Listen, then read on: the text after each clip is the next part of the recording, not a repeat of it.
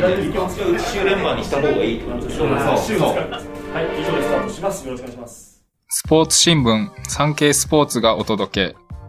サンスポ音声局、喋る新聞。記者やカメラマンなど、新聞の中の人が曜日ごとのテーマに沿って喋るこの番組。今回は先月現役引退を表明する会見を開いたプロボクサー村田亮太選手をピックアップ。月曜テーマ、なるほどサンスポに沿って日本人選手として初めてアマ、プロの両方で世界の頂点に立った村田選手の足跡をこの番組のボクシング関連会ではおなじみとなりました。私、産経スポーツ編集局運動部ボクシング担当記者の尾崎洋介と産経新聞社東京メディア営業局所属で日本ボクシング連盟の広報戦略委員長と早稲田大学ボクシング部の監督も務める岩崎正史さんの二人で取材裏話も交えながら振り返っていきたいと思います。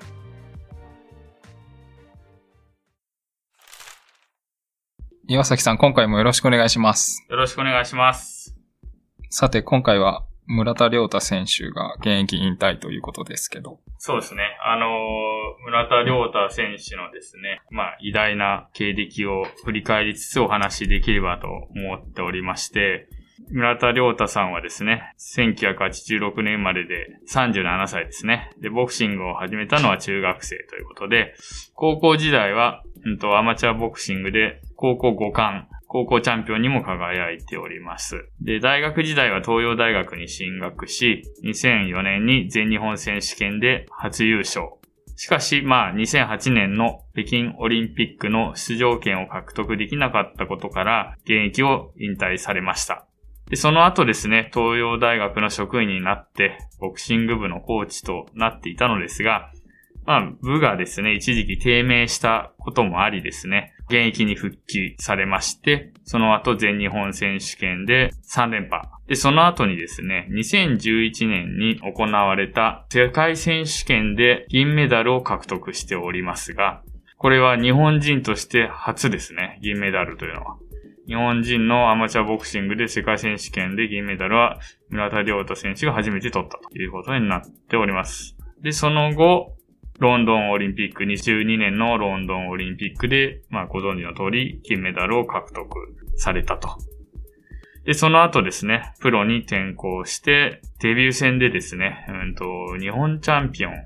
と東洋チャンピオン両方を確か保持していた、柴田選手。そうですね、柴田選手に KO 勝ちしてデビューと。で、その後はまあ、ミドル級の WBA の世界ミドル級チャンピオンになって、帰り咲きを果たし、で、防衛もしたと。いうことで、最後に、ゲンナジー・ゴロフキン選手。まあ、このゴロフキン選手は後ほど話しますけども、まあ、この人もボクシングの歴史に残るような選手ですね。と、ビッグマッチを行って、残念ながら敗れましたが、激戦を繰り広げ、引退ということで、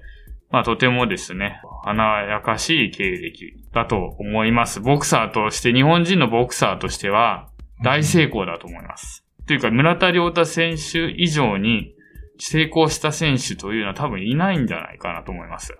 アマチュアのオリンピックで金メダルを取って、世界チャンピオンにもなったというのも日本人初めてですね。1964年の東京オリンピックで、バンタム級で金メダルを取った桜井隆夫さんという方がいますが、その方は世界挑戦はしたんですけれども、世界チャンピオンにはなれなかったという方から約半世紀ですね。村田選手がチャンピオンになったということです。でですね、村田亮太選手を語る上でですね、うんと彼はまあもちろん偉大なんですけれども、まあミドル級というですね、彼がチャンピオンになった階級がどういうものなのかというのをちょっとお話ししたいんですけれども、まあ、ボクシングの歴史はですね、前に、うんと、那須川天心の回でお話しした通り、まあ、あの、きうんと、すごく古くて、近代ボクシング以前は紀元前何世紀とかっていうとこからあるんですけども、近代ボクシングのルールができてですね、1860何年という頃に、まあアマチュアの近代ボクシングの大会が行われたんですけども、この頃にできたですね、階級というのが、一番重いヘビー級と、あと軽いライト級、で、中間のミドル級この3つのですね、階級しかなかったんですね。なので、うんと、歴史がですね、最も古い階級の一つということで、現在は17階級にプロボクシングが分かれてます。なので、3階級しかなかった時代から現在17階級に細分化されてるんですけども、まあその中の最古の階級の一つというのと、あとですね、ミドル級の体重がですね、まああの、アマチュアとプロでちょっと多少体重が違うんですけども、まあ約70キロの階級なんですね。で、この70キロというのはですね、全17階級の中でも、特にですね、競争が激しくて、世界的に多くの人間、特にボクシングが盛んな欧米出身者がこの階級に適した骨格を、と身長を持つため、日本人にはですね、絶対に不可能と言われた階級なんですね。そうですね。はい。ミドル級、欧米のなんか平均的な体格っていうのがだいたいミドル級ぐらいのよく言われますよね。はい、はい、そうですね。なので、まあその中に村田選手が、その中でチャンピオンになったということがですね、まあすごいことで、で、まあ、こっから結構マニアックな話になりますよ。まあ、ボクシングを知ってる人であればなんとなく聞いたことがあると思うんですが、シュガーレイ・ロビンソンっていうですね、アメリカの1950年代にミドル級で活躍した選手がいるんですけども、まあ、この選手がですね、多くの評論家やファンがですね、全階級を通じて地上最高のボクサーと認めるですね、オールタイムパウンドフォーパウンドって、まあこれ全階級通じて一番強いという意味なんですけども、まあこの選手を、がミドル級だったということもありですね、それだけミドル級の価値というのは高いことがあります。でですね、このシュガーレイ・ロビンソン選手はですね、シュガーレイ・ネハドやモハメダーリに大変影響を与えた選手です。で、先ほど出たパウンド・フォー・ファウンドというですね、この全階級を通じて、まあ、誰が一番強いのかというのだとですね、これも、まあ、階級性のある格闘技において体重差がない状態で、誰が一番優れてるのかという概念なんですけども、もう80年代では、マイク・タイソンがこのパウンド・フォー・パウンド。で、近年では、まあ、フィリピンの英雄で6階級制覇したですね、マニー・パッキャオ。で、あと日本でですね、朝倉未来とか、那須川天心とエキシビジョンを行ったフロイド・メイウェザー・ジュニア。あとは日本のバンタム級でですね、4団体を統一した井上直也などが、このパウンド・フォー・ファウンド、まあ、とにかく最強と言われる。まあ、それの最初の方がシュガイレイ・ロビンソンで、まあ、この人がミドル級ということでした。で、あとミドル級はですね、まあ、あの、まあ、とにかくですね、ボクシングを語る上で、まあ、ミドル級というのはですね、有名な選手がたくさんいるので、まあ、ボクシングを知ってる人であれば、まあ、いかに村田亮太がすごい階級でチャンピオンになったのかというのが、まあ、よくわかるかなと。で、ただですね、村田さん以前に、あの、ガチンコファイトクラブで有名なですね、あの、竹原慎二さんですね。皆さんよくご存知の。あの、竹原さんもですね、1995年に WBA の世界ミドル級チャンピオンになってます。これ村田選手と同じ団体ですね。なので、竹原慎二さんがもう実はすごいんですね。あの、防衛できずに負けてしまいましたが、竹原慎二さんが、いかに実は偉大だったかというのも、あんまりですね、ガチンコファイトクラブの印象がですね、強いので、知らない人が多いんですけども、とても偉大なことを成し遂げたと。で、最後に引退試合となったこのゲンナジー・ゴロフキン選手。この人もパウンド・フォー・ファウンド1位と言われていた選手なので、まあ、それと戦って最後引退というのも実はすごいことです。ちょっとマニアックな話でしたけどね。ちょっと熱くなって話しましたが、はい。こんなところですね。はい。これってその、まあ、プロではその、竹原さんと二人目のミドル級チャンピオンってことですけど、アマチュアのミドル級で、はい。まあ、世界選手権銀だったり、オリンピックで金メダルを取るっていうのって、はい、これ、プロでよりももっと難しいんじゃないかっていうぐらいすごいことじゃないかと思うんですけど、岩崎さんどうですかね？そうですね。あのー、アマチュアのボクシングっていうのは、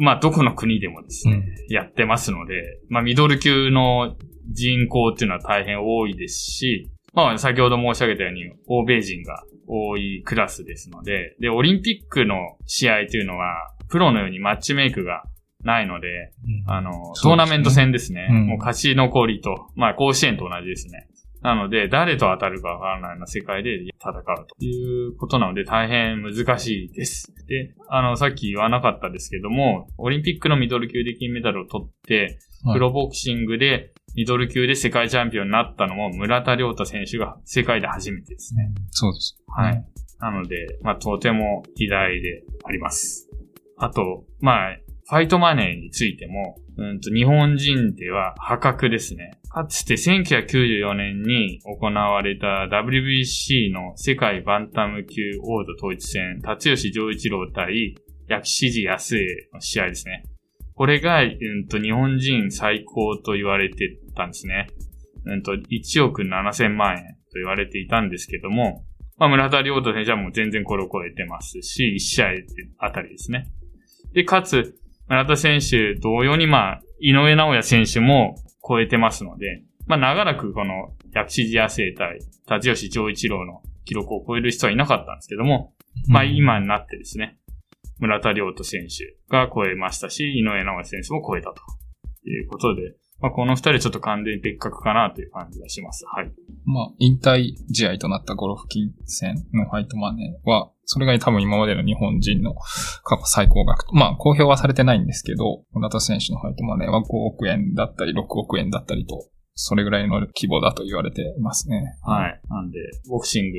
もっと本当はね、それこそさっきお話出ました、マニー・パッキャオとか、とフロイド・メイウェイザーなんか1試合150億円くらい稼ぐので、まあそこまで、ただまあすごいすごいですけど、まあただ、達吉長一郎対薬師寺戦のファイトマネーを超えたっていうのもすごいなと思います。はい。あの、村田亮太選手が今までにですね、このボクサーでなかった点で言いますと、まあ、スポンサーについてもですね、うんと、まあ、過去、スポンサーであった会社も入れると名前も出しますけれども、まあ、マイナビとか、ナイキとかですね。あと、アンダーアーマー、スキヤとか、MGM リゾートとかですね。まあ、ここら辺はなかなか今までの日本人ボクサーにスポンサーがつくってことはなかったと思います。あと、新聞のですね、なんと新聞の書評にもですね、寄稿されている。趣味が読書ということで、今年の春の新聞週間に合わせてインタビューが掲載されてました。まあ、新聞や本との付き合い方とか、普段の情報収集で気をつけていることなどが、まあ、書かれている。で、好きな作家はですね、ナチスの強制収容所から生還したビクトール・フランクル、フランクルさん。と夜と霧、死と愛などを愛読しているということで、ちょっと今までいたボ、出てきたボクサーの中で、こういったですね、読書を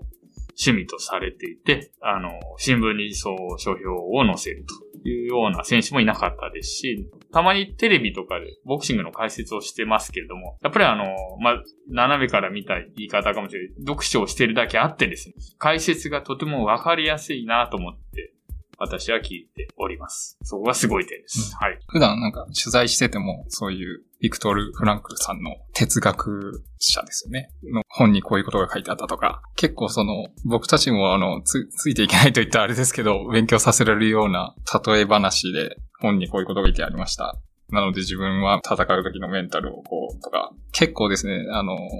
我々も勉強させられるような話とかをするんですね。だから、村田選手の取材をするときは、まあ、いつもなんか面白いというか、話がまず面白いんですよね、抜群に。あと話が上手いってあるので、すごい楽しみでしたね、村田選手の取材それは。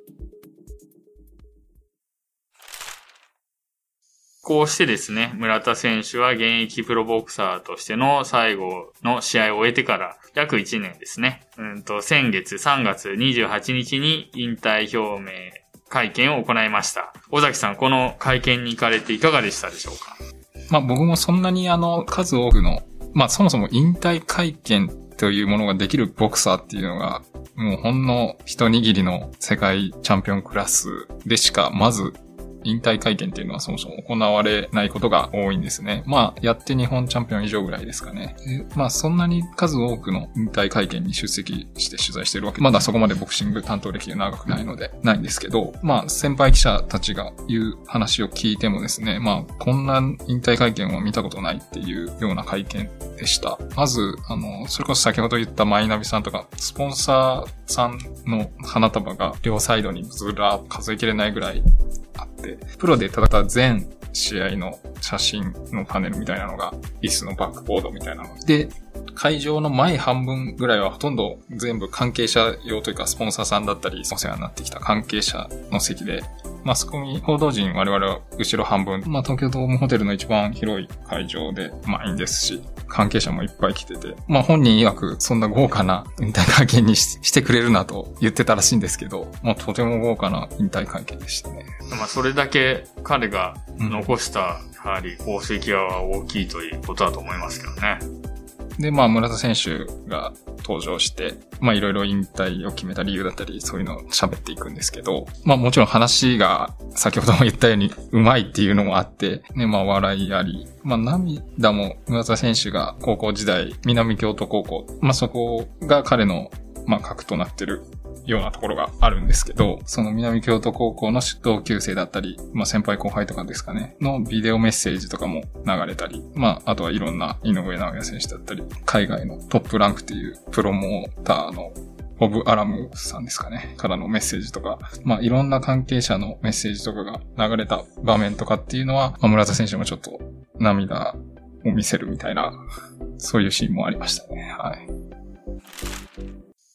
今後の話とかは出たんですか？今後どうする？今後はですね、まあ、まだ、その、解説者はもう、そもそも、今までもまあゲスト解説みたいなのをやってましたし、続けていくっていう、まあ引退後、ワウワウさんのエキサイトマッチっていう番組の解説だったり、まあこの前の那須川天心選手のデビュー戦の解説に近い感じの立ち位置で出て喋ってましたので、まあそういう解説としての活動は続けていって、なんか具体的にはまだ発表できる段階ではないみたいなことは言ってたんですけど、ボクシング界だけに収まるんじゃなくて、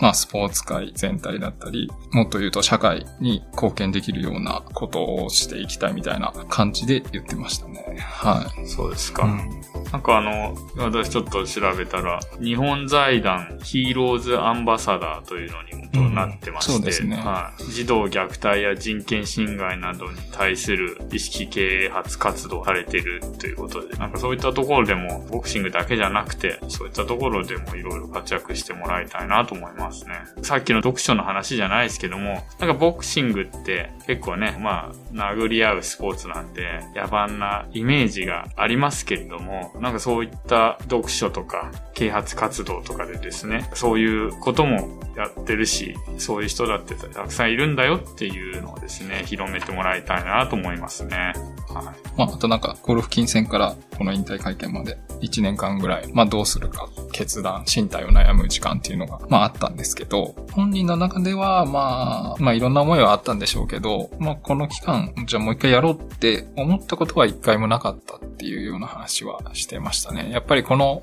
ゴルフ金戦にかけてたというか、まあ勝っても負けても引退ぐらいの気持ちで望んでいたということらしくて、まあもちろん負けてもっと、ああすればよかった、こうすればよかったとか、いろいろ思ったことはあって悔しい思いとか、まああったと思うんですけど、これ以上ボクシングを続ける意味がなんかお金とか以外に見出せなかったみたいな引退理由を語ってましたね。なるほど。まあね、最後に戦った相手がゴロフキンっていうのも良かったんじゃないですかね。納得するんじゃないですかね。そうですね。はい、まあ彼が、村田選手が憧れていたチャンピオンっていうことですからね。はい。いやー WBA 世界ミドル級のベルトを19連続防衛してますけど、そのうち17回が KO 勝ちなんていう、まあちょっと化け物みたいな。KO 率85%くらい。まあ、そういう人とやって最後終わるっていうのはなかなかゴロフキン選手と戦いたくても戦えない人がたくさんいるわけで、まあ恵まれてるというか、まあ本人の努力がすごいあると思いますけども、まあいろいろタイミングとかね、良かったんじゃないかなと思いますけどね。そうですね。まあ、僕は個人的には今後、あの、まあ今なんかその1年間の引退期間で英語をすごく勉強しているらしくて、はまあ日本だけにそれこそとどまらず、世界で、まあ活躍していきたいみたいな思いがあるらしくて、はい。はい。なんか英語のプログラムで、なんかすごい英語を勉強してたらしいんですけど、まあ世界的に、まあもちろんそれ、ボクシング界にも貢献したいっていう思いは強いという話を所属してた定見事務の本田会長なので、はい。そして、まあもっと言うと、僕のこれは個人的な希望で本人は否定していましたけど、まあ世界的なボクシングのプロモーター的なに将来的にはなっていただけると、彼ほどね、適任の、まあ今それ、それこそ定見ジムの本田会長が、まあ世界的プロモーターとして日本人では、まあ唯一ぐらいの世界的プロモーターなんですけど、まあその後継者じゃないですけど、はい。そこの立場に行けるっていう可能性があるのは、今のところ村田選手ぐらいしかいないんじゃないかなっていうはい気が、はい。まあ日本でもね、最近、あの、亀田幸喜さんだったり、はい。はい。元世界チャンピオンの伊藤正幸さんだったりが、プロモーターとして引退後やってるので、まあ昔はあまりなかったですよね、プロの。世界チャンピオンが引退してプロモーターになるって。はい。まあ世界的にはね、結構あるんですけど、はいそういうところに将来的に行っていただけるとっていう個人的な希望はありますけど、はい。そうですね。まあ、あの、亀田選手と伊藤選手の話が出ましたけど、まあ、なんか現役の時にね、思うこともきっとあったんでしょうから、そういったことをね、うん。あの、に取り込まれてるんだと思うんで、よ、もっとね、そのボクシング業界自体を良くしてもらえればなと思いますし、ちなみに、まあ、村田選手ってプロボクサーだった頃から、アマチュアボクシング界にも、まあ、いろいろなんか、コロナ禍の時はオンライン教室開いたりだったり、ね、この間もアマチュアボクシングの試合の解説やったりとかあって、結構アマチュアボクシングへの思いっていうか、まあ還元、恩返しみたいな思いも結構強いと思うんですけど、はい。そうですそうね。いうプロアマ問わず、はい。ボクシング界にも今後貢献していってほしいなっていう気はしますよね。そうですね。あのーとても、まあ私はそんな直接話し、挨拶、本当ね、うん僕が誰だか、あの、村田選手はわかんないですけども、あの、近くで見たりとか、会釈くらいはしますけども、あの、とても物腰も柔らかくて、あの、会話もとても優しい感じなので、プロ、アマ、問わずですね、そうやって架け橋になっていただいて、まあ、業界を盛り上げてくれればなと思います。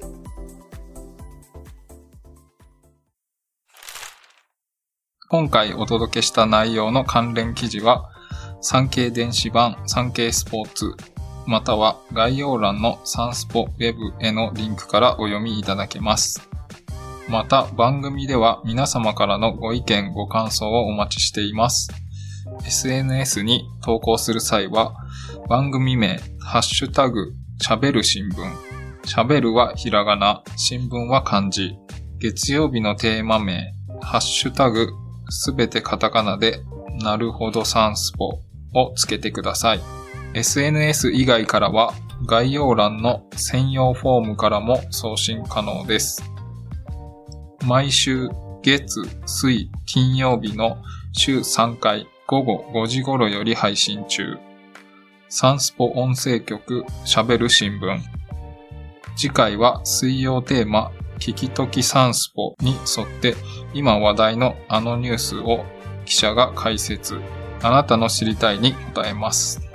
岩崎さん何か言いたいことありますでしょうか？はい。じゃあ、あの、私、うんと、日本ボクシング連盟のですね、広報戦略委員長でもありますので、アマチュアボクシングの PR をちょっとさせていただければと思います。と、5月13日からですね、うんと、後楽園ホールで、関東大学ボクシングリーグ戦というのが、うんと、始まります。毎年ですね、この5月から7月にかけて行われる大学対抗のリーグ戦となっております。うんと、5月13日に、村田亮太選手が所属していたですね、東洋大学も出ます。東洋大学は昨年度のリーグ戦では優勝してます。ので、うんと、優勝校として第1戦目をですね、戦います。あの、こちらですね、今、あの、日本のプロボクシングで活躍されている選手が、最近はほぼですね、この関東大学リーグ出身の選手が多いので、ぜひですね、こういった試合も見ていただいてですね、まあ、こっからまた世界チャンピオンとかになっていく選手をですね、あの、まあ、なんですか、アイドルを育てるじゃな、推しじゃないですけどですね、そんな感じで見ていただければ楽しめるんじゃないかなと思います。はい。5月から始まって、最終第5戦が7月の8日までありますので、ぜひお楽しみください。関東大学ボクシングリーグ戦で検索するとですね、ホームページが出てきます。はい、以上です。